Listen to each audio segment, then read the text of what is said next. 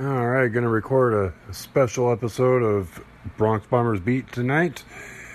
Some big news for the Yankees after a disappointing blown victory against the Detroit Tigers. Needing some insurance and the waiver deadline coming up tomorrow. On the 31st, the Yankees made a move and acquired Andrew McCutchen from the San Francisco Giants to fill the spot left by Judge. This signals that Cashman and the Yankees don't trust that Judge will be back within a reasonable amount of time. And Shane Robinson, obviously not the answer out in outfield. So give them a little bit more depth. Clint Frazier just starting rehab in the minor leagues. And unfortunately, the minor league season does not go on long enough so, not sure that he will get the full reps that he needs.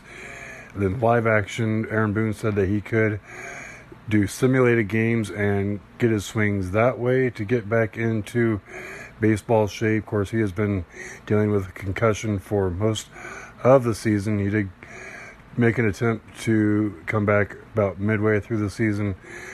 Just was not, you could tell he was not himself. Um, been dealing with that off and on all season. So acquiring Andrew McCutchen will give the Yankees some more depth, a little veteran experience. Of course, Andrew McCutchen is one of the most beloved players in all of Major League Baseball.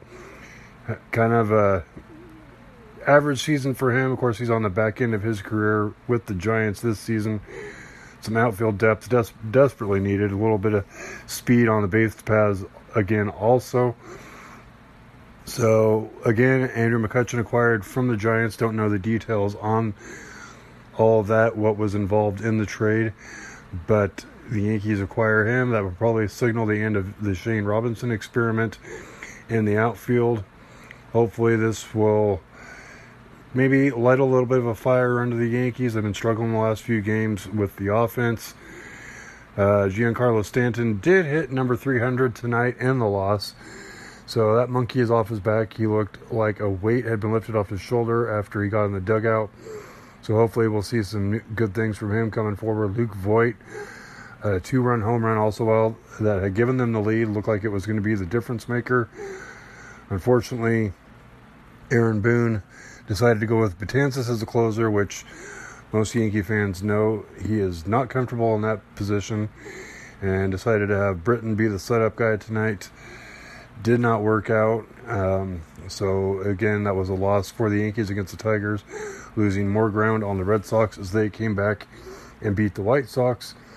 So looks like the Yankees will be settling for that wild card position in the postseason, that one game playoff, and they will need to secure that for home field advantage as well.